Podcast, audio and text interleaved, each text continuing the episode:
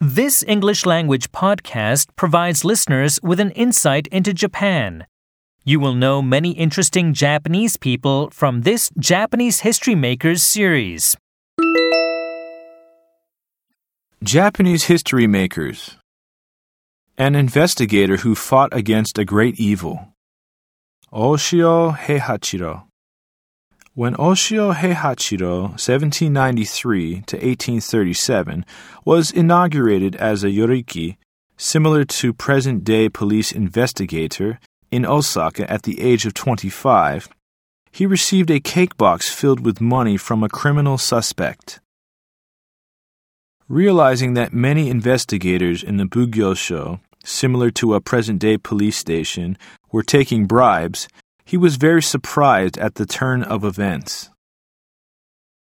Furthermore, there was a yoriki called Yuge Shinemon, who controlled people in the underworld and let his followers rob and kill people. Heihachiro, who was a man with a strong sense of justice, totally destroyed Yuge's organization.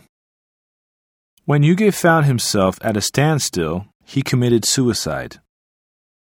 However, high ranking officials of the Bakufu, the equivalent of a present day government, were behind this incident. Since Heihachiro knew he was in danger, he begged his relative to provide shelter to his lover and fought against the ringleaders. While he investigated the case, he was subject to continuous harassment and pressure. In 1830, a judgment was handed down about the case that Heihachiro had revealed. But the outcome was like a lizard casting off its tail. It concluded with only the punishment of a few of the official's followers. A month later, when his understanding supervisor resigned, Heihachiro also left the Bugyosho. Afterwards, he became a scholar and mastered the study of Yomeigaku that preaches, It is not true knowledge unless you practice it, even if you know it's good to do it. Bakufu banned building of tomb for him. For three years, from 1833, more than 200,000 Japanese starved due to a poor crop caused by a typhoon and cold weather. There were many victims in Osaka, therefore Heihachiro submitted the following idea to the city office, Bugyosho.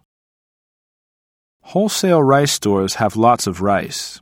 I hope you will order them not to restrict the sale of rice in anticipation of a rise in prices. However, the officer accused Heihachiro instead saying, What a rude fellow you are to interfere with us.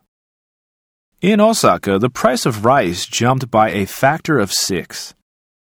Now that the situation had reached a head, Heihachiro made up his mind to take a stand himself and demand that wealthy merchants open up their rice warehouses for the people or face violence. Before doing so, Heihachiro sold 50,000 of his precious books and distributed the huge amount of money he earned to 10,000 poor people. He began his campaign on February 19, 1837. However, on the day, one of his followers betrayed him by informing the Bugyosho of his plan. In spite of this setback, Heihachiro's plan was carried out.